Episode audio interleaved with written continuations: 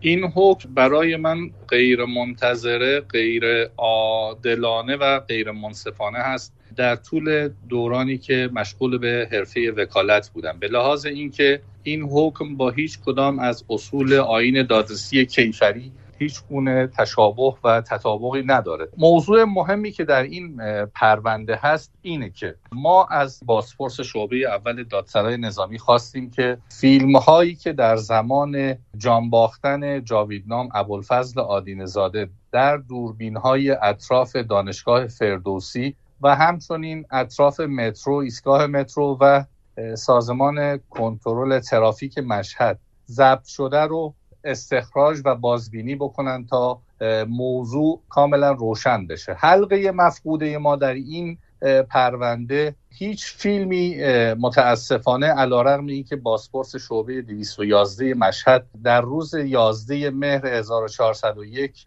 دستور داده که تمام فیلم های موجود در دوربین های اطراف استخراج و در پرونده ثبت و ضبط بشود. متاسفانه تا الان که با شما صحبت می کنم علا رقم درخواست های مکرر و متعددی که دادیم هیچ فیلمی برای بنده یا خانواده جاویدنام ابوالفضل آدینزاده به نمایش داده نشد و این موضوع بر شبهات و زوایای پنهان این پرونده اضافه می‌کنه. این شبه ها چی هست؟ اونطوری که بیانیه خانواده ابوالفضل آدین زاده میگه می... اونا میگن که ما مطمئن و آگاه هستیم که نیروی یگان ویژه مشهد شلیک کرده و قاتل ابوالفضل هست. ممکنه در این مورد توضیح بدید به ما؟ آقای باسپورس در متن قرار نهایی که در صادر فرمودن آمده به اسم یکی از کسانی که در حین گلوله خوردن ابوالفضل آدینزاده به اسم ایشون در متن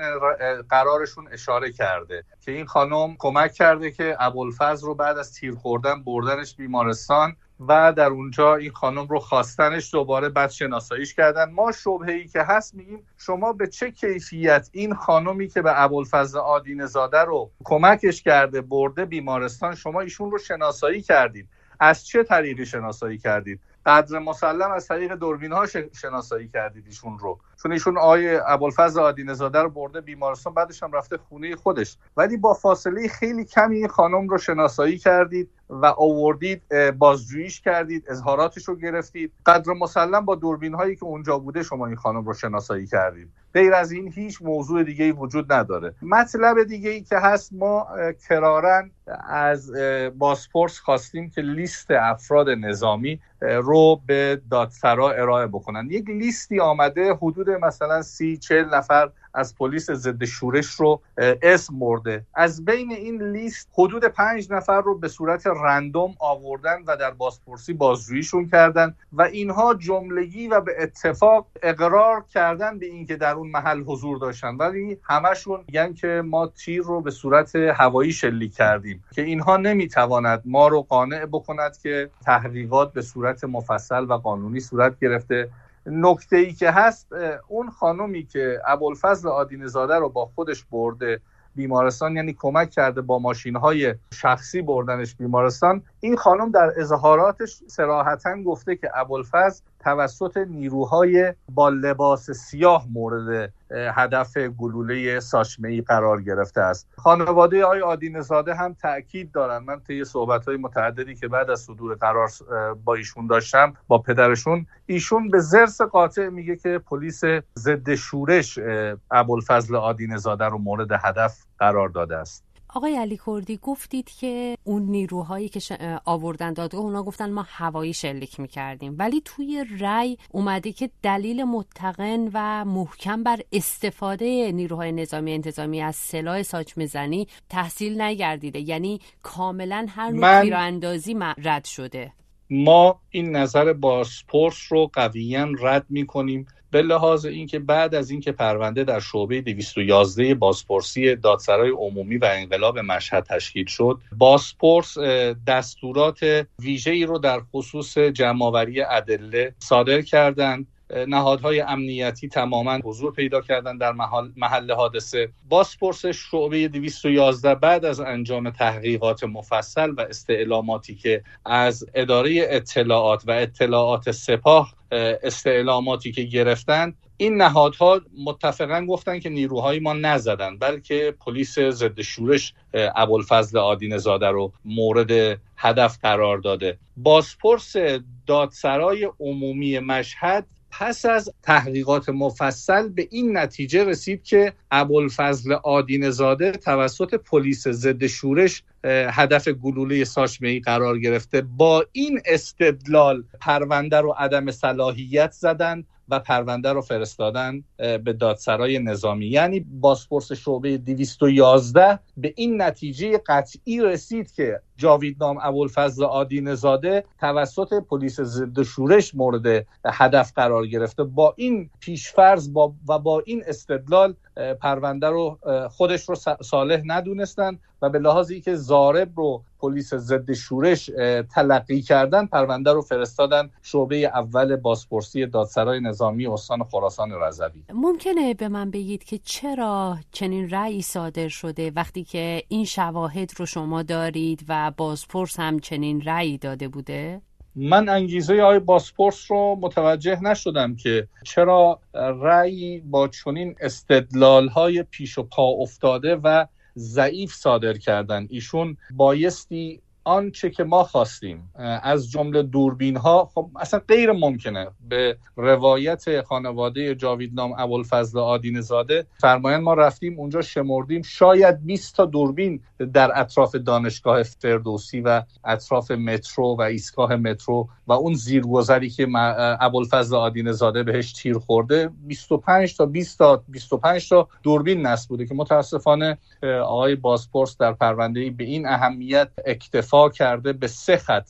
شما اگر دقت بفرمایید در قرار نهایی با سه خط آمده است و قرار من پیگرد صادر کرده که این برای ما جای بسی تعمل و سوال هست. شما الان به عنوان وکیل پرونده وقتی که پرونده مختومه شده چه راه دیگری می‌تونید از نظر حقوقی یا قصد دارید که طی بکنید انجام بدید؟ مختومه شدن صرفا در بازپرسی شعبه اول دادسرای نظامی استان خراسان رضوی هست. ما یک مهلت قانونی داریم که نسبت به این قراری که باسپورس شعبه اول صادر کرده اعتراض بکنیم و ظرف ده روز اعتراض خودمون رو ثبت خواهیم کرد. تا پرونده جهت رسیدگی به اعتراض ما به دادگاه نظامی یک استان خراسان رضوی ارجاع بشود. در صورتی که دادگاه نظامی اعتراض ما رو رد بکنه دیگه پرونده کاملا مختومه می شود و جایی برای اعتراض وجود ندارد. بندی که ارشاد می‌کنه به دریافت دیه از سوی خانواده چه پاسخی داره یا اینکه چه معنی میده از نظر حقوقی؟ در متن قرار نهایی که دادسرای نظامی صادر کرده موکلین بنده رو ارشاد کرده به دریافت دیه از بیت المال. خانواده جاویدنام ابوالفضل آدینزاده در جلسات متعددی که برگزار شده قویا دریافت دیه رو رد کردن به لحاظ اینکه این مورد از موارد دریافت دیه از بیت المال نیست. موارد دریافت دیه از بیت المال زمانیه که معموری صدمه زده در حین انجام وظیفه و اون معمور قابل شناسایی نیست. یعنی مطلقا قابل شناسایی نیست. یا در زمانی که قاضی در میزان مجازات اشتباه کرده یا عدم دسترسی به جانی.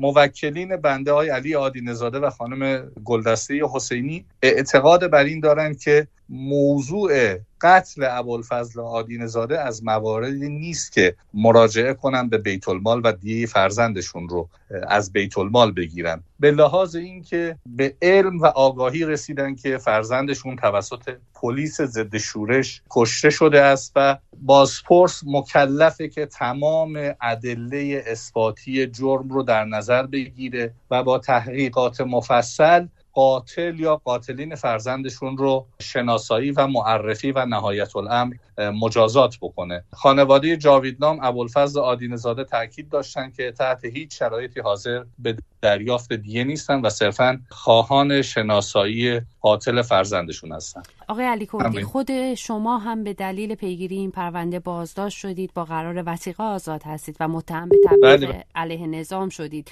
اعضای خانواده ابوالفضل هم همینطور. الان وضعیت پرونده شما و اعضای خانواده ابوالفضل به چه صورتیه؟ آقای علی آدینزاده و خانم مرزی آدینزاده اخیرا جهت اخص آخرین دفاع به بازپرسی شعبه 903 دادسرای انقلاب مشهد احضار شدند و به عنوان آخرین دفاع اتهام فعالیت تبلیغی علیه نظام جمهوری اسلامی. دفاعیاتشون اخذ شد. ما دفاع کردیم که آنچه فعالیتی موکلین من داشتن در راستای صرفا دادخواهی قتل ناجوان مردانی ابوالفضل آدین زاده بوده نه فعالیت تبلیغی علیه نظام. ما منتظریم که آقای باسپورس شعبه 903 نسبت به این موضوع تعیین تکلیف بکنه و موکلین بنده با قرار تأمین کیفری فعلا آزاد هستند. پرونده خود شما چطور؟ پرونده خود بنده در شعبه اول دادگاه انقلاب مشهد به ریاست قاضی هادی منصوری در حال رسیدگی است تاریخ 22 آبان رو برای بنده جهت شرکت در جلسه دادگاه با عنوان فعالیت تبلیغی علیه نظام جمهوری اسلامی به نفع گروه های معاند رسیدگی خواهد شد